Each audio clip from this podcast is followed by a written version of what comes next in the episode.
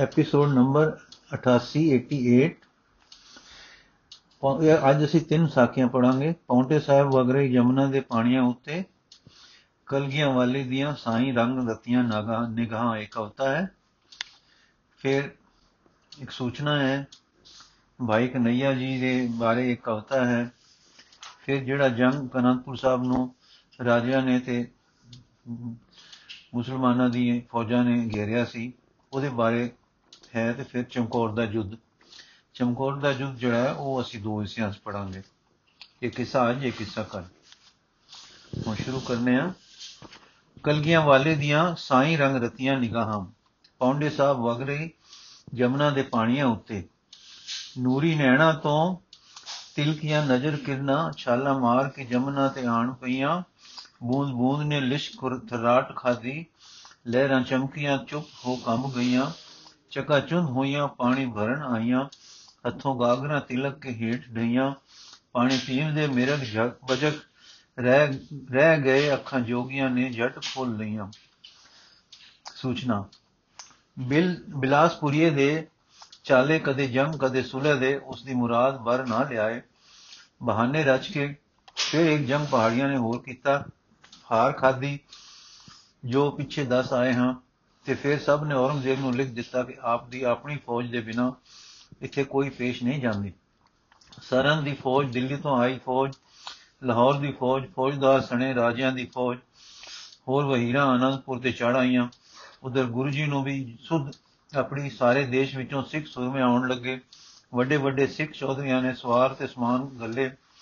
ਪਟਿਆਲੇ ਦੇ ਵੜਕਿਆਂ ਨੂੰ, ਮੇਰਾ ਘਰ ਤੇਰਾ ਘਰ ਦਾ ਵਾਰ ਇਹਨਾਂ ਹੀ ਦਿਨਾਂ ਵਿੱਚ ਗੁਰਾਂ ਵੱਲੋਂ ਮਿਲਿਆ ਸੀ, ਜਿਨ੍ਹਾਂ ਨੇ ਆਪਣੇ ਬੰਦੂਕਚੀ ਤੇ ਹੋਰ ਸਮਾਨ ਗੱਲੇ ਸੇ। 10-12 ਕੋ ਹਜ਼ਾਰ ਜਾਂ ਵਧੇਕ ਸੈਨਾ ਅਨੰਦਪੁਰ ਹੋ ਗਈ। ਮੋਰਚੇ ਕਾਇਮ ਕਰਕੇ ਸਿੰਘ ਵਧੇ, ਜੰਗ ਛਿੜਿਆ ਬਹੁਤ ਬਹਾਦਰੀ ਕਰਕੇ ਸੈਦ ਬੇਗ ਨੇ ਰਾਜਾ ਹਰੀਚੰਦ ਮਾਰ ਲਿਆ। ਪਰ ਦੂਜੇ ਦਿਨ ਅਮੀਰ ਖਾਨ ਨੂੰ ਜ਼ਖਮੀ ਕਰਕੇ ਸੈਦ ਖਾਨ ਸੈਦ ਬੇਗ ਖਾਨ ਆਪ ਵੀ ਸ਼ਹੀਦ ਹੋ ਗਿਆ।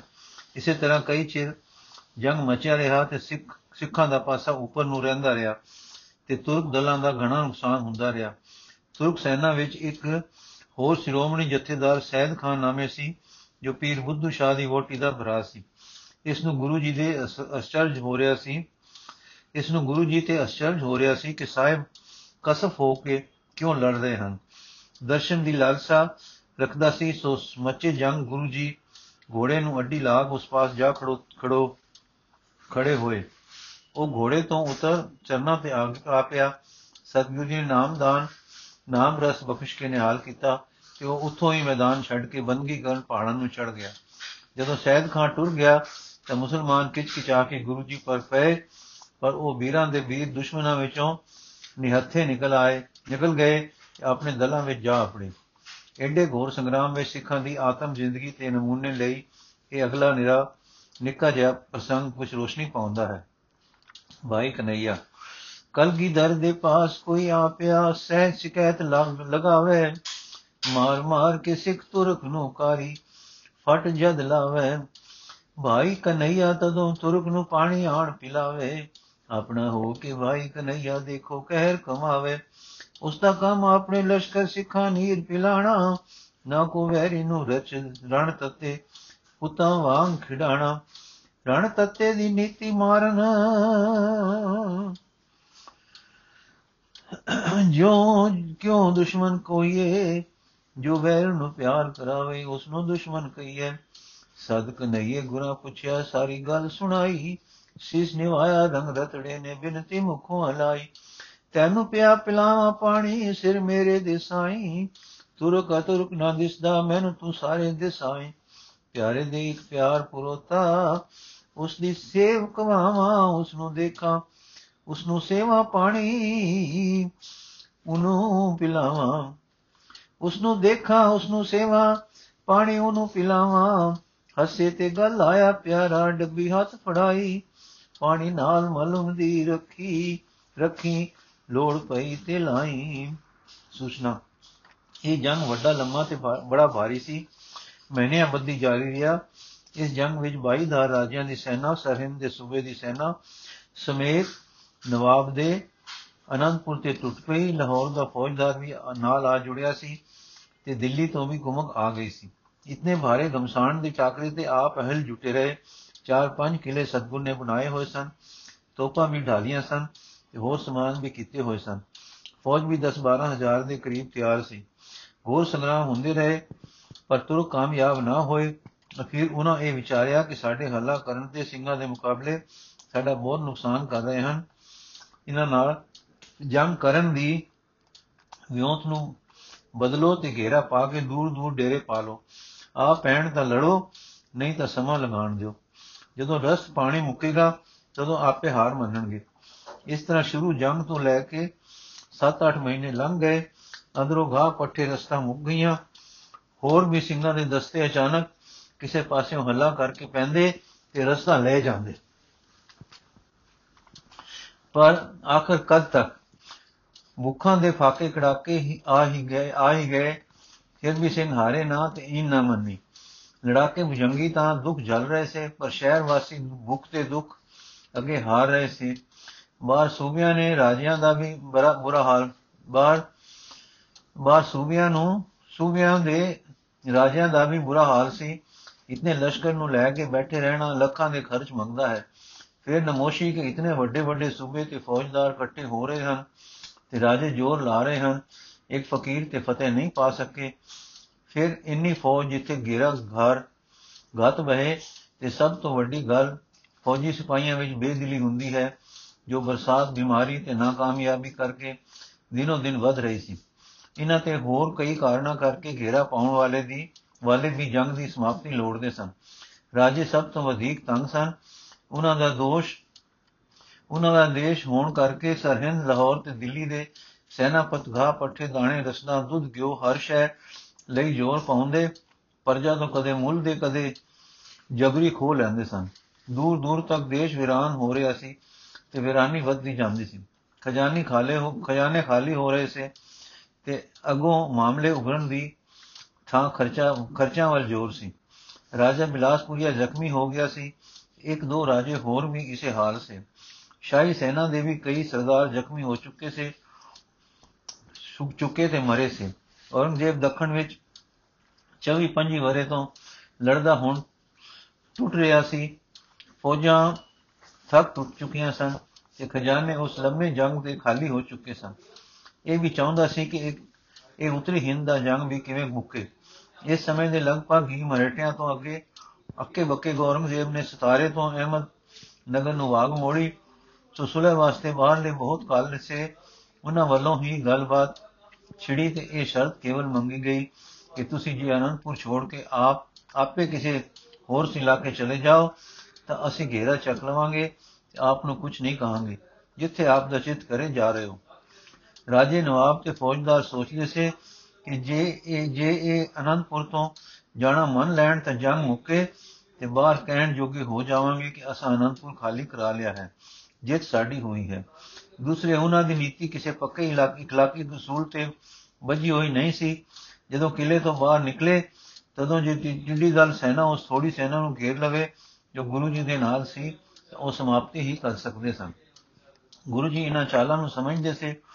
ਉਸ, ਉਹ ਇਸ ਕਰਕੇ ਭੁੱਖ ਦੇ ਭੁੱਖ ਦੁੱਖ ਜਲ ਕੇ ਵੀ ਇਸ ਯਤਨ ਵਿੱਚ ਸੇ ਕਿ ਇਹਨਾਂ ਦੀ ਪਾਪ ਨੀਤੀ ਦੇ ਸ਼ਿਕਾਰ ਨਹੀਂ ਬਣਨਾ। ਪਰੰਤੂ ਸ਼ਹਿਰ ਵਾਸੀ ਸੁਲਹ ਲਈ ਤੰਗ ਕਰ ਰਹੇ ਸੀ। ਉਧਰ ਆਪਣੇ ਲਸ਼ਕਰ ਵਿੱਚ ਹੀ, ਵਿੱਚ ਵੀ ਸੁਲਹ ਲਈ ਜ਼ੋਰ ਪੈਣ ਲੱਗ ਲੱਗ ਪਿਆ। ਆਖਰ ਗੁਰੂ ਜੀ ਨੇ ਇੱਕ ਦਿਨ ਆਪਣੇ ਜਵਾਨਾਂ ਤੇ ਸ਼ਹਿਰੀਆਂ ਨੂੰ ਨਮੂਨਾ ਦੱਸਣ ਲਈ ਤੁਰਕਾਂ ਨੂੰ ਇਹ ਕਿਹਾ ਕਿ ਪਹਿਲਾਂ ਸਾਡੇ ਸਮਾਨ ਨੂੰ ਲੰਘ ਜਾਣ ਦਿਓ। ਸੁਲਹ ਦੀ ਗੱਲਬਾਤ ਪੱਕੀ ਕਰਨ ਪਰ ਵਿਚਾਰ ਕਰਾਂਗੇ। ਪਰ ਜਦੋਂ ਇੱਕ ਰਾਤ ਖਚਰਾ ਤੇ ਖੋਤਿਆਂ ਪਰ ਕੁਝ ਲੱਦ ਕੇ ਗਲਿਆ ਤੇ ਥੋੜੀ ਦੂਰ ਨਿਕਲ ਜਾਣ ਪਰ ਹੀ ਸਾਰੇ ਕੋਲ ਕਰਾਰ ਤੋੜ ਕੇ ਤੁਰਕ ਆ ਪਏ ਤੇ ਸਭ ਕੁਝ ਲੁੱਟ ਲਿਆ। ਦਿਨੇ ਲੱਗੇ ਰਾਜਿਆਂ ਦਿਨਾਂ ਲੱਗੇ ਰਾਜੇ ਤੇ ਜ਼ਿੰਮੇਵਾਰਾਂ ਦੇ ਆਦਮੀਆਂ, ਆਦਮੀ ਸਫਾਈਆਂ ਕਰਨ ਕਿ ਸਿਪਾਹੀਆਂ ਤੋਂ ਗਲਤੀ ਹੋ ਗਈ, ਹੁਣ ਐਸਾ ਨਹੀਂ ਹੋਵੇਗਾ। ਪਰ ਗੁਰੂ ਜੀ ਨੇ ਯਕੀਨ ਨਾ ਕੀਤਾ। ਬਾਹਰ ਵਾਲਿਆਂ ਨੇ ਹੁਣ ਇਹ ਸੋਚਿਆ ਕਿ ਜੇ ਪਾਦਸ਼ਾਹ ਵੱਲੋਂ ਫਰਮਾਨ ਸ਼ਾਹੀ ਇਸ ਕੌਲ ਇਕਰਾਰ ਦਾ ਆ ਜਾਵੇ, ਤਾਂ ਗੁਰੂ ਜੀ ਸ਼ਾਇਦ ਅਮੰਨਾ ਕਰ ਲੈਣਗੇ। ਸੋ ਉਹ ਵੀ ਮੰਗਵਾਇਆ ਗਿਆ, ਗੁਰੂ ਜੀ ਅਜੇ ਵੀ ਨਹੀਂ ਪਤੀ ਪਤੀਜਦੇ ਸੋ ਸੋ ਪਤੀਜਦੇ ਸੇ, ਆਪਣੇ ਸਾਥੀਆਂ ਨੂੰ ਕਹਿੰਦੇ ਸੇ ਕਿ ਥੋੜੇ ਦਿਨ ਹੋਰ ਜੋ ਜਿਰਾਨ ਕਰੋ, ਪਰ ਹੁਣ ਜਿਰਾਨ ਨਹੀਂ ਸੀ ਹੋ ਸਕਦੀ। ਇਹ ਕਿੱਸਾ ਸੈਨਾ ਦਾ ਤਾਂ ਅਖੀਰ ਤੱਕ ਗੁਰੂ ਜੀ ਦੇ ਨਾਲ ਨਿਭਣ ਨੂੰ ਤੁਲਿਆ ਖੜਾ ਸੀ, ਪਰ ਇਹ ਕਿੱਸਾ ਸੈਨਾ ਦਾ ਵੀ ਸੁਲਾ ਤੇ ਜ਼ੋਰ ਦੇ ਰਿਹਾ ਸੀ। ਸਾਰੀ ਸ਼ਾਹੀ ਫਰਮਾਨ ਬੜੀ ਤਸੱਲੀ ਵਾਲਾ ਸੀ। ਇਸ ਕਰਕੇ ਸੁਲਾ ਦੇ ਚਾਹਵਾਨ ਖਾਲਸੇ ਤੇ ਮਾਤਾ ਜੀ ਤੇ ਹੋਰਨਾਂ ਨੇ ਬਹੁਤ ਜ਼ੋਰ ਪਾਇਆ। ਦੱਖਣ ਤੋਂ ਜੋ ਕਾਜ਼ੀ ਪਾਤਸ਼ਾਹੀ ਫਰਮਾਨ ਲੈ ਕੇ ਆਇਆ, ਉਹ ਆਪ ਗੁਰੂ ਜੀ ਨੂੰ ਮਿਲਿਆ ਤੇ ਉਸਨੇ ਆਪ ਵੀ ਕਸਮਾਂ ਖਾ ਕੇ ਕੁਰਾਨ ਜਾਮਨ ਦੇ ਕੇ ਤਸੱਲੀ ਕਰਾਉਣ ਦਾ ਯਤਨ ਕੀਤਾ। ਕਿ ਆਪ ਜਿੱਧਰ ਵੀ ਚਾਹੋ, ਸੁਖ ਨਾਲ ਚਲੇ ਜਾਓ, ਆਪ ਨੂੰ ਕੋਈ ਨਹੀਂ ਛੇੜੇਗਾ ਅਤੇ ਜਿੱਥੇ ਚਿੱਤ ਕਰੇ, ਰਹੋ, ਕੋਈ ਸੂਬਾ ਕੇ ਸਿਪਾਹੀ ਆਪ ਦੀ ਵਾਓ ਵੱਲ ਨਹੀਂ ਤੱਕੇਗਾ। ਉਧਰ ਰਾਜਿਆਂ ਦੇ ਦੂਤ ਨੇ ਆਟੇ ਦੀ ਗਊ ਬਣਾ ਕੇ ਲਿਆ ਧਰੀ ਤੇ ਸੋਹਾਂ ਸੁਗੰਧਾਂ ਖਾਈਆਂ, ਖਾਧੀਆਂ। ਇਸ ਤਰ੍ਹਾਂ ਦੇ, ਪੂਰੀ ਤਰ੍ਹਾਂ ਦੇ ਤੇ ਪੱਕੀ ਤਰ੍ਹਾਂ ਦੇ ਇਕਰਾਰਾਂ ਦੇ ਬਾਅਦ ਸੁਲਹਨਾਮਾ ਲਿਖਿਆ ਗਿਆ ਤੇ ਬਾਦਸ਼ਾਹੀ ਸੁਗੰਧਾਂ ਵਾਲਾ ਇਹ ਐਜ਼ਨਾਮਾ ਗੁਰੂ ਜੀ ਨੇ ਸੰਭਾਲ ਲਿਆ। ਹੁਣ ਰੁੱਤ ਹੁਣ ਰੁੱਤ ਸਤ ਅਤ ਸਰਦੀ ਸੀ ਦੀ ਸੀ। ਪੋਹ ਦਾ ਪਹਿਲਾ ਸਾੜਾ, ਪਹਿਲਾ ਸਾਤਾ ਲੰਘ ਚੁੱਕਾ ਸੀ। ਪਾਲਾ ਇਸ ਇਲਾਕੇ ਵਿੱਚ ਜੋਰਾਂ ਤੇ ਸੀ ਕਿ ਇੱਕ ਰਾਤ ਗੁਰੂ ਜੀ ਸੈਨਾ ਸਣੇ, ਕਿਲੇ ਤੋਂ ਨਿਕਲ ਟੁਰੇ। ਆਪ ਕੁਝ ਦਿਨ ਦੂਰ ਨਿਕਲ ਗਏ ਸਨ ਕਿ ਉਤਾਵਲੀ ਪਾਤਸ਼ਾਹੀ ਸੈਨਾ ਨੇ ਅਨੰਦਪੁਰ ਤੇ ਕਬਜ਼ਾ ਕਰਨ ਲਈ ਜਾ ਮਾਰਾ ਬੁਕਾਰਾ ਕੀਤਾ। ਇਸੇ ਹੰਗਾਮੇ ਵਿੱਚ ਕੁਝ ਸੈਨਾ ਗੁਰੂ ਜੀ ਦੇ ਮਗਰ ਵੀ ਟੋਰੀ ਗਈ, ਜਿਸ ਨੇ ਜਾ ਹੱਲਾ ਕੀਤਾ। ਸਰਸਾ ਨਦੀ ਚੜ ਰਹੀ ਸੀ, ਗੁਰੂ ਸਾਹਿਬਾ, ਸਾਹਿਬ ਤਾਂ ਨਿਕਲ ਗਏ ਸੇ, ਪਰ ਵਹੀਰ ਤੇ ਹੋਰ ਲੋਕ ਰੁਕ ਰਹੇ ਸੀ। ਸਾਹਿਬਜ਼ਾਦੇ ਅਜੀਤ ਸਿੰਘ ਜੀ ਵਹੀਰ ਦੇ ਮਗਰ ਸੈਨਾ ਲੈ ਕੇ ਆ ਰਹੇ ਸੀ। ਹੁਣ ਵਹੀਰ ਵਿੱਚ ਹਫਲਾ ਦਫਲੀ ਪੈ ਗਈ। ਕਈ ਸਿੰਘ ਤਾਂ ਸਰਸਾ ਨਦੀ ਪਾਰ ਕਰਨ ਦੀ ਉਤਾਵਲ ਤਾਵਲ ਤੇ ਕਾਲੀ ਵਿੱਚ ਨਦੀ ਜੋ ਚੜ ਰਹੀ ਸੀ ਦੀ ਭੇਟ ਹੋਏ, ਕੁਝ ਲੰਘ ਗਏ, ਕੁਝ ਹੋਰ ਪਾਸੇ ਨਿਕਲ, ਵੱਲ ਨਿਕਲ ਤੁਰੇ। ਛੋਟੇ ਸਾਹਿਬਜ਼ਾਦੇ ਤੇ ਮਾਈ ਜੀ ਕਠੰਤਾ ਨਾਲ ਪਾਰ ਹੋਏ। ਸਾਹਿਬਾਂ ਨੂੰ ਪਤਾ ਲੱਗਾ ਤਾਂ ਆਪ ਨੇ ਉਦੇ ਸਿੰਘ ਰਾਠ ਨੂੰ ਘਲਿਆ, ਜਿਸ ਨੇ ਪਿੱਛੋਂ ਅਪੜ ਕੇ ਅਜੀਤ ਸਿੰਘ ਆਦਿਕਾਂ ਨੂੰ ਸਾਹਿਬਾਂ ਵੱਲ ਟੋਰਿਆ। ਆਪ ਅਹਿਦ ਸਹਿਦ, ਅਹਿਦ ਸ਼ਿਕਨ ਤੁਰਕਾਂ ਨਾਲ ਮੱਥਾ ਲਾ ਖੜੋਤਾ ਤੇ ਉੱਥੇ ਹੀ ਅਹਿਦ ਸ਼ਿਕਨਾ ਦੀ ਰੋਕ ਕਰਦਾ ਸਾਥੀਆਂ ਸਣੇ ਸ਼ਹੀਦ ਹੋ ਗਿਆ। ਗੁਰੂ ਸਾਹਿਬ ਤੇ ਵੱਡੇ ਸਾਹਿਬਜ਼ਾਦੇ ਕੁਝ ਸਿੰਘਾਂ ਸਣੇ ਰੋਪੜ ਲਾਗ ਆ ਪੁੱਜੇ। ਇੱਥੇ ਰੋਪੜੀਏ ਪਠਾਣਾ ਨੇ ਆ ਹਮਲਾ ਕੀਤਾ, ਜਿਸ ਕਰਕੇ ਲੜਦੇ, ਮਾਰਦੇ ਮਾਰਦੇ ਹਫਲਾ ਤਫਲੀ ਵਧੀ ਇਥੋਂ ਵੱਡੇ ਮਾਤਾ ਜੀ ਤੇ ਛੋਟੇ ਸਾਹਿਬਜ਼ਾਦੇ ਇੱਕ ਘਰ ਦੇ ਨੌਕਰ ਗੰਗੂ ਨਾਲ ਕਿਸੇ ਹੋਰ ਪਾਸੇ ਨਿਕਲ ਗਏ ਤੇ ਮਾਤਾ ਸੁੰਦਰੀ ਜੀ ਰੋਪੜ, ਇੱਕ ਸਿੰਘ ਦੇ ਘਰ ਲੁੱਕੇ ਤੇ ਦਿੱਲੀ ਆਪਣੇ। ਗੁਰੂ ਜੀ ਇਹਨਾਂ ਸਾਰੇ ਕਸ਼ਟਾਂ ਦੇ ਵਿੱਚੋਂ ਵਿੱਚ ਲੰਘਦੇ 40 ਕੁ ਸਿੰਘਾਂ ਸਣੇ ਮੁਸ਼ਕਲ ਨਾਲ ਚਮਕੌਰ ਪਹੁੰਚੇ। ਇੱਥੇ ਇੱਕ ਨਿੱਕੀ ਜਿਹੀ ਗੜੀ ਵਿੱਚ ਜਾ ਡੇਰਾ ਲਾਇਆ ਤੇ ਆ ਰਹੀ ਪਾਤਸ਼ਾਹੀ ਸੈਨਾ ਦੇ ਟਾਕਰੇ ਦਾ ਪ੍ਰਬੰਧ ਕੀਤਾ। ਚਮਕੌਰ ਜੁਦ ਇਹਦਾ ਪਹਿਲਾ ਹਿੱਸਾ ਅੱਜ ਪੜਾਂਗੇ ਸਾਹਿਬ ਸ੍ਰੀ ਗੁਰੂ ਗੋਬਿੰਦ ਸਿੰਘ ਜੀ ਘੋੜੇ ਤੇ ਚੜੇ ਜਾ ਰਹੇ ਹਨ। ਅੱਗੋਂ ਇੱਕ ਆਦਮੀ ਮਿਲਿਆ ਜਿਸ ਨੇ ਸਿਰ ਝੁਕਾ ਕੇ ਖੜੇ ਹੋਣ ਦੀ ਸਹਿਨਤ ਕੀਤੀ। ਸਾਹਿਬ ਜੀ ਖੜੇ ਹੋ ਗਏ।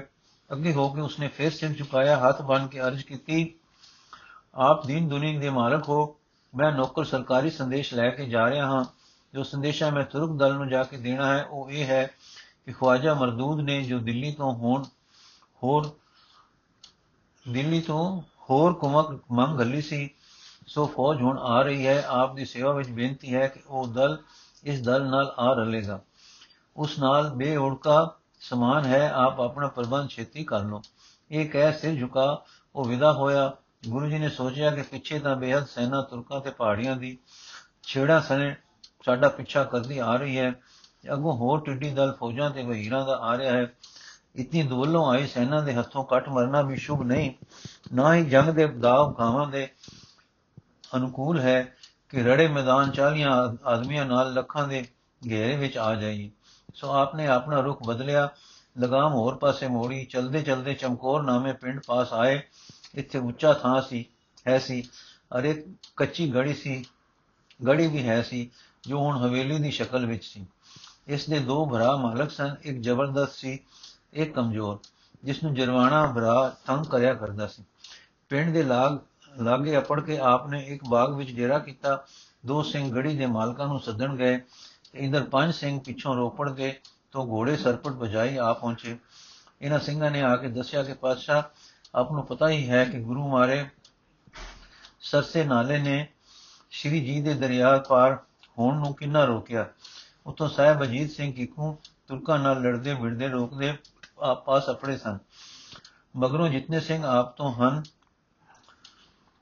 ਨਾਲ ਆ ਗਿਆ ਲੈ ਕੇ ਸਾਹਿਬਜ਼ਾਦੇ ਦੀ ਸਹਾਇਤਾ ਵਾਸਤੇ ਉੱਥੇ ਰਹੇ। ਸੇ ਸੋ ਸਾਰੇ ਤੁਰਕਾਂ ਨਾਲ ਅਨੇਕ ਦਾਵਾਂ ਤੇ ਗਾਵਾਂ ਸੂਰਬੀਰਤਾ ਨਾਲ ਲੜਦੇ ਰਹੇ। ਔਰ ਢੇਰ ਦੇ ਤੁਰਕ ਦਲ ਨੂੰ ਰੁਝਾਈ ਰੱਖਿਆ। ਅਖੀਰ ਸਾਰੇ ਸ਼ਹੀਦ ਹੋ ਗਏ। ਸਾਹਿਬਜ਼ਾਦੇ ਨੂੰ ਆਪ ਵੱਲ ਟੋਰ ਟੋਰ ਹੀ ਚੁੱਕੇ ਸੇ। ਸਾਨੂੰ ਵੀ ਫਟ ਲੱਗੇ ਹਨ, ਪਰ ਸਾਨੂੰ ਜਥੇਦਾਰ ਨੇ ਕੁਝ ਪਹਿਲਾਂ ਆਪ ਵੱਲ ਚੜਾ ਦਿੱਤਾ ਸੀ ਕਿ ਸਾਰਾ ਹਾਲ ਆਪ ਤੱਕ ਪਹੁੰਚ ਜਾਵੇ। ਕਿ ਹੁਣ ਪਿੱਛੇ ਵੈਰੀ ਦੇ ਦਲ ਅੱਗੇ ਰੋਕ ਕੋਈ ਨਹੀਂ ਹੈ, ਔਰ ਉਹ ਬੇਮੁਹਾਰ ਆ ਰਿਹਾ ਹੈ। ਤੇ ਆਪ ਹੁਣ ਇਸ ਅਨੁਸਾਰ ਆਪਣਾ ਅਗਲਾ ਮੰਤਵ ਥਾਪ ਲਓ ਮਾਤਾ ਜੀ, ਹਾਲੇ ਰੋਪੜ ਉਸ ਸਿੱਖ ਦੇ ਘਰ ਲੁਕ ਰਹੇ ਸਨ, ਲੁਕ ਰਹੇ ਹਨ, ਜਿਸ ਦਿੱਲੀ ਦੇ ਸਿੱਖ ਨੂੰ ਆਪਨੇ ਆਗਿਆ ਕੀਤੀ ਸੀ। ਕਿ ਰੋਪੜ ਆਪਣੇ ਸੰਬੰਧੀਆਂ ਦੇ ਘਰ ਜਾ ਲਗਾਵੇ, ਲੁਕਾਵੇ ਤੇ ਉਹਨਾਂ ਦੇ ਸਲਾਮਤੀ ਨਾਲ ਦਿੱਲੀ ਆਪਣ ਦਾ ਪ੍ਰਬੰਧ ਹੋ ਗਿਆ ਹੈ। ਵੱਡੇ ਮਾਤਾ ਜੀ ਤੇ ਛੋਟੇ ਸਾਹਿਬਜ਼ਾਦੇ ਗੰਗੂ ਸੁਣਿਆ ਹੈ ਕਿ ਆਪਣੇ ਨਾਲ ਲੈ ਕੇ ਆਇਆ ਹੈ। ਸਾਨੂੰ ਇੱਕ ਦਰਦੀ ਆਦਮੀ ਜਾਂਦਾ ਮਿਲਿਆ ਹੈ, ਜਿਸ ਦੱਸਿਆ ਹੈ ਕਿ ਪਾਤਸ਼ਾਹੀ ਖੂਕ ਦੀ ਟਿੱਡੀ ਦਲ ਸੈਨਾ ਅਗੋਂ ਹੋਰ ਆ ਰਹੀ ਹੈ। ਸੋ ਪਾਤਸ਼ਾਹ, ਸੱਚੇ ਪਾਤਸ਼ਾਹ, ਜਿਵੇਂ ਸ਼੍ਰੀ ਜੀ ਦੀ ਰਜ਼ਾ ਹੋਵੇ, ਤੁਰਕਾਂ ਤੇ ਪਹਾੜੀਆਂ ਝੂਠੀਆਂ ਸੁਗੰਧਾਂ ਖਾਤੀਆਂ ਤੇ ਹੁਣ ਸੌਵਾਂ ਬਣ ਕੇ ਦਗੇ ਨਾਲ ਹਾਨੀ ਕਰਨ ਆ ਰਹੇ ਹਨ। ਪਾਪੀਆਂ ਨੂੰ ਪਾਪ ਨਾਸ਼ ਕਰੇਗਾ, ਪਰ ਇਸ ਧਨੇਰੀ ਅੱਗੇ ਕੁਝ ਕਰ ਲਈਏ ਸਮਾਂ ਥੋੜਾ ਹੈ। ਸ਼੍ਰੀ ਗੁਰੂ ਜੀ 8 ਦਿਨ, ਹੋਰ 8 ਦਿਨ ਆਖਿਆ ਸੀ, ਕਸ ਝੱਲੋ 8 ਦਿਨ ਦੀ ਵਿਉਂਤ ਸੀ। ਜਿਸ ਨੇ ਕਿਸੇ ਸਿੱਟੇ ਤੇ ਅਪਣਾਉਣਾ ਸੀ, ਪਰ ਸਿੱਖਾਂ ਤੇ ਸੈਨਾ ਨੇ ਨਾ ਮੰਨੀ। ਆਖਿਆ ਸੀ, ਕਸਮਾਂ ਤੇ ਇਤਬਾਰ ਨਾ ਕਰੋ, ਪਰ ਨਾ ਮੰਨਿਓ ਨੇ। ਚੰਗਾ ਹੈ ਬੀਤੀ, ਸੋ ਹੋ ਬੀਤੀ। ਹੁਣ ਬਸ ਇੱਥੇ ਹੀ ਮੈਦਾਨ ਮੰਡ ਦੇਣਾ ਹੈ। ਇਹੀ ਇੱਕੋ ਰਸਤਾ ਹੈ। ਇੰਨੇ ਨੂੰ ਗ੍ਰਾਮ ਗਏ, ਸਿੱਖ ਆ ਗਏ ਗੜੀ ਦੇ ਦੋ ਮਾਲਕ ਨਾਲ ਲੈ ਆਏ। ਜ਼ਬਰਦਸਤ ਨੇ ਕਿਹਾ, ਮੈਂ ਨਹੀਂ ਵਿੱਚ ਵੜਨ ਦੇਣਾ। ਲਿੱਸੇ ਨੇ ਕਿਹਾ, ਮੇਰੀ ਵੱਲੋਂ ਖੁੱਲ ਹੈ। ਰੁਪਏ ਦਾ ਲੋੜਵੰਦ ਹਾਂ, ਦਿਓ ਤਾਂ ਸਾਂਭ ਲਓ। ਗੱਲ ਕੀ, ਇਸ ਮਾਲਕ ਨੇ ਗੜੀ ਦੇ ਬੂਹੇ ਖੋਲ ਦਿੱਤੇ। ਮਾਇਆ ਦਿੱਤੀ ਗਈ। ਜਦੋਂ ਗੁਰੂ ਜੀ ਸਿੱਖਾਂ ਸਮੇਤ ਅੰਦਰ ਵੜੇ, ਤਾਂ ਦੂਸਰਾ ਮਾਲਕ ਆਪੇ ਹੀ ਗੜੀ ਖਾਲੀ ਕਰਕੇ ਛੋੜ ਕੇ ਟੁਰ ਗਿਆ। ਸਿੱਖਾਂ ਨੇ ਹੁਣ ਇੱਥੇ ਮੋਰਚੇ, ਬੰਦੀ ਕਰ ਲਈ। 8-8 ਸਿੱਖ ਇੱਕ ਇੱਕ ਬਾਹੀ ਤੇ ਥਾਪੇ, ਜੋ ਵੈਰੀ ਨੂੰ ਤੀਰਾਂ ਗੋਲੀਆਂ ਦੀ ਉਛਾੜ ਨਾਲ ਨੇੜੇ ਨਾ ਆਉਣ ਦੇਣ। ਭਾਈ ਦਇਆ ਸਿੰਘ।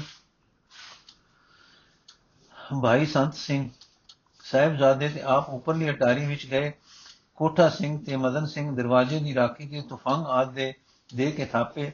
ਇਸ ਤਰ੍ਹਾਂ 40 ਸਿੰਘ ਜੋ ਗੜੀ ਵਿੱਚ ਆਏ ਸਨ, ਆਪੋ ਆਪਣੀ ਥਾਂ ਲੱਗ ਗਏ। ਜਿਨ੍ਹਾਂ दारू ਸਿੱਕਾ, ਤੀਰ ਤੁਫੰਗ ਤੇ ਸ਼ਸਤਰ ਸਨ, ਉਹ ਵੀ ਵੰਡੇ ਗਏ। ਇਸ ਵੇਲੇ ਵੀ ਉਹ ਚੜ ਚੜਦੀਆਂ ਕਲਾਂ ਤੇ ਪਾਤਸ਼ਾਹ ਦੀ ਸੁਰਤ ਜਮੀ ਨਹੀਂ। ਉਸੇ ਰੰਗ ਸ਼ੇਰ ਦਿਲ ਸਨ। ਪਿਆਰਿਆਂ ਨੂੰ ਆਖਣ ਲੱਗੇ, ਦੇਖੋ, ਜੋ ਸਿੱਖ ਅਨੰਦਪੁਰ ਹੁਕਮ ਮੰਨਦੇ, ਤਾਂ ਇਹ ਵੇਲੇ ਨਾ ਆਉਂਦੇ। ਸੋ ਕਾਲੇ ਲੋਕ ਬਾਲੇ ਮਾਰੇ ਗਏ। ਕਿਸੇ ਨੂੰ ਬਚਾਓ ਦਾ ਰਾਹ ਵੀ ਨਹੀਂ ਲੱਜਾ।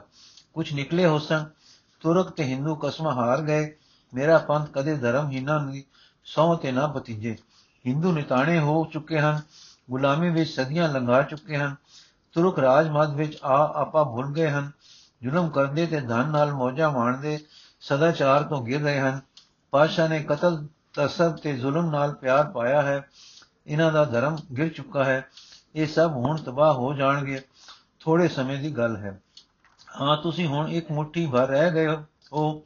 ਕੋਈ ਰਸਤਾ ਫਤਿਹ ਦਾ ਜਾਂ ਵੈਰੀ ਤੋਂ ਮਾਰ ਨਾ ਖਾਣ ਦਾ। ਜ਼ਾਰਾ ਹੈ ਨਹੀਂ। ਕੋਈ ਰਸਤਾ ਨਿਕਲ ਜਾਣ ਦਾ ਨਹੀਂ। ਪਰ ਤੁਸੀਂ ਜਿਉਂਦੇ ਬੰਦੇ ਹੋ, ਵੀਰਾਂ ਵਾਂਗ ਲੜਨਾ ਹੈ, ਟਿੱਡੀ ਦਲ ਸੈਨਾ ਦੇ ਜੋ ਦੋ ਦਿਸ਼ਾ ਤੋਂ ਆ ਰਹੀ ਹੈ ਉਸ ਨੂੰ ਅੱਜ ਲੋਹਾ ਕਰਕੇ ਦੱਸਣਾ ਹੈ। ਅੱਜ ਦੱਸਣਾ ਹੈ ਕਿ ਧਰਮ ਨਾਲ ਜੀ ਉੱਠੇ ਬੰਦੇ ਕੀ ਹੁੰਦੇ ਹਨ? ਹਾਂ, ਜਿਉਂਦੇ ਬੰਦੇ ਰੱਬ ਨੂੰ ਯਾਦ ਕਰਦੇ ਹਨ, ਸੱਚ ਉੱਤੇ ਸ਼ਹੀਦ ਹੁੰਦੇ ਹਨ, ਜਾਨ ਪਰ ਹੱਸ ਹੱਸ ਕੇ ਖੇਡਦੇ ਹਨ, ਮਰਦੇ ਹਨ, ਪਰ ਮਰ ਕੇ ਜਿਉਂਦੇ ਹਨ। ਇਹ ਦਿਸਦਾ ਹੈ ਕਿ ਅਸੀਂ ਮੌਤ ਦੇ ਮੂੰਹ ਵਿੱਚ ਹਾਂ, ਪਰ ਅਸਾਂ ਅੱਜ ਮੌਤ ਦੇ ਦੰਦ ਭੰਨ ਕੇ ਦੱਸਨੇ ਹਨ। ਅਸਾਂ ਮਰਨਾ ਨਹੀਂ, ਅਸੀਂ ਜਿਉਣਾ ਹੈ। ਅਸੀਂ ਚਾਹੇ ਸਾਰੇ ਕੱਟ ਮਰ ਜਾਈਏ, ਪਰ ਅਸੀਂ ਜੀਵਾਂਗੇ। ਸਾਨੂੰ ਚਾਹੇ ਮੂਰਖ ਕਹਿਣਗੇ ਕਿ ਤੁਰਕਾ ਮਾਰ ਲਿਆ ਅਸੀਂ ਹਾਰੇ ਹੋਏ ਨਹੀਂ ਹੋਵਾਂਗੇ। ਜੋ ਸਾਡੀ ਜ਼ਾਹਰਾ ਹਾਰ ਦਿਸੇਗੀ, ਇਹ ਸਾਡੀ ਜਿੱਤ ਹੋ, ਫਤਿਹ ਹੋ। ਅਸੀਂ ਹਾਰ ਨਹੀਂ ਮੰਨਣੀ ਇਹ ਨਹੀਂ ਮੰਨਣੀ ਇਹ ਨਹੀਂ ਕੱਢਣੀ, ਸ਼ਰਨ ਨਹੀਂ ਪੈਣਾ। ਅਸੀਂ ਸੱਚੇ ਹਾਂ, ਸੱਚ ਉੱਤੇ ਖੜੇ ਹਾਂ, ਅਸੀਂ ਸੁਤੰਤਰਤਾ ਦੇ ਪਾਸੇ ਹਾਂ। ਅਤਾ ਅਸਾਂ ਅੰਤ ਤੱਕ ਆਪਣੇ ਸੱਚ ਉੱਤੇ ਲੜਨਾ ਹੈ। ਧਰਮ ਨੂੰ, ਸੱਚ ਨੂੰ, ਅਸਲ ਨੂੰ, ਅਸੂਲ ਨੂੰ ਅਸਾਂ ਨਹੀਂ ਛੋੜਨਾ। ਅਸਾਂ ਸੱਚ ਤੇ ਸ਼ਹਾਦਤ ਦੀ ਕੀਰਤੀ ਜਗਤ ਵਿੱਚ ਛੱਡਣੀ ਹੈ। ਅਸੀਂ ਖਾਲਸਾ ਹਾਂ, ਅਸਾਂ ਖਾਲਸਾ ਰਹਿਣਾ ਹੈ। ਮੌਤ ਖਾਲਸਾ ਨੂੰ ਨਹੀਂ ਮਾਰ ਸਕਦੀ। ਨਾ ਤੋਖਲਾ ਕਰੋ ਕਿ ਸਾਡੇ ਅੱਜ ਕਟ ਮਰਨ ਨਾਲ ਖਾਲਸਾ ਕਟ ਮਰੇਗਾ। ਖਾਲਸਾ ਅਮਰ ਹੈ, ਇਹ ਆਦਰਸ਼ ਜੀਵੇਗਾ। ਸੋ ਅੱਜ ਕਾਇਰਾਂ ਨੂੰ, ਮੂਰਖਾਂ ਨੂੰ, ਦਾਨਿਆਂ ਨੂੰ, ਸਜਣਾ ਨੂੰ ਵੈਰੀਆਂ ਨੂੰ ਦੱਸ ਦਿਓ ਕਿ ਖਾਲਸਾ ਕੀ ਹੁੰਦਾ ਹੈ। ਤੁਸੀਂ ਸਾਰੇ ਸਿੱਖ ਹੋ, ਤੁਸੀਂ ਸਾਰੇ ਪੁੱਤਰ ਹੋ, ਤੁਸੀਂ ਸਾਰੇ ਖਾਲਸਾ ਹੋ। ਅੱਜ ਤੁਸਾਂ ਨੇ ਖਾਲਸਾ ਨੂੰ ਲਹੂ ਸਿੰਜ ਕੇ ਬਚਾ ਜਾਣਾ ਹੈ। ਜੇ ਆਪ ਬਚ ਨਿਕਲ ਨਿਕਲ, ਜੇ ਆਪ ਬਚ ਨਿਕਲ, ਨਿਕਲੋ, ਰਾਜ ਤੁਹਾਡਾ ਹੈ। ਜੇ ਸ਼ਹੀਦ ਹੋ ਗਏ, ਅੱਗੇ ਰੱਬੀ ਰਾਜ ਤੁਹਾਡਾ ਹੈ। ਇਸ ਤਰ੍ਹਾਂ ਤਿਆਰੀਆਂ, ਤਿਆਰੀ ਕਰਦਿਆਂ ਰਾਤ ਆ ਗਈ। ਕੁਝ ਸਿੰਘ ਵਾਰੋ ਵਾਰੀ ਪਹਿਰਾ ਦਿੰਦੇ ਰਹੇ ਤੇ ਗੁਰੂ ਜੀ ਤੇ ਸਾਹਿਬਜ਼ਾਦੇ ਤੇ ਵਾਰੀ ਦੇ ਚੁੱਕੇ ਸਿੰਘ ਵਾਰੇ ਵਾਰੋ ਵਾਰੋ ਵਾਰੀ ਕੁਝ ਥੋੜਾ ਥੋੜਾ ਸੌਂਦੇ ਰਹੇ। ਅੰਮ੍ਰਿਤ ਵੇਲੇ ਆਸਾ ਦੀ ਵਾਰ ਦਾ ਪਾਠ ਹੋ ਗਿਆ। ਜੋ ਕੁਮੁਕ ਦੀ ਸੈਨਾ ਦਿੱਲੀ ਤੋਂ ਆਈ, ਆ ਰਹੀ ਸੀ, ਉਹਨਾਂ ਨੂੰ ਪਤਾ ਲੱਗ ਚੁੱਕਾ ਸੀ ਕਿ ਗੁਰੂ ਜੀ ਚਮਕੌਰ ਹਨ। ਉਹਨਾਂ ਦੇ ਨਾਲ ਗੱਲ ਗਏ। ਗੁਜਰ ਤੇ ਰੰਗੜ ਤੇ ਉਪਰੋਂ ਉਪਰੋਂ ਆ ਮਿਲੀ ਉਹ ਸੈਨਾ ਜੋ ਅਨੰਦਪੁਰੋਂ ਗੁਰੂ ਜੀ ਦੀ ਜੂਣ ਕਰਦੀ ਆ ਰਹੀ ਸੀ। ਸੋ ਇਸ ਰਲਵੇਂ ਗਮਸਾਨ ਨੇ ਹੁਣ ਚਮਕੌਰ ਡੇਰੇ ਆ ਪਾਏ ਤੇ ਘੇਰਾ ਘੜਨ ਤੋਂ ਘੇਰਾ ਘੜਨ ਤੇ ਗੜੀ ਨੂੰ ਹੱਲਾ ਕਰਕੇ ਲੈ ਲੈਣ ਦੀ ਦੇ ਮਨਸੂਬੇ ਸੋਚਣ ਲੱਗੇ। ਵਾਹਿਗੁਰੂ ਜੀ ਕਾ ਖਾਲਸਾ, ਵਾਹਿਗੁਰੂ ਜੀ ਕੀ ਫਤਿਹ। ਦੂਜਾ ਹਿੱਸਾ ਅਸੀਂ ਕੱਲ ਪੜਾਂਗੇ ਜੀ।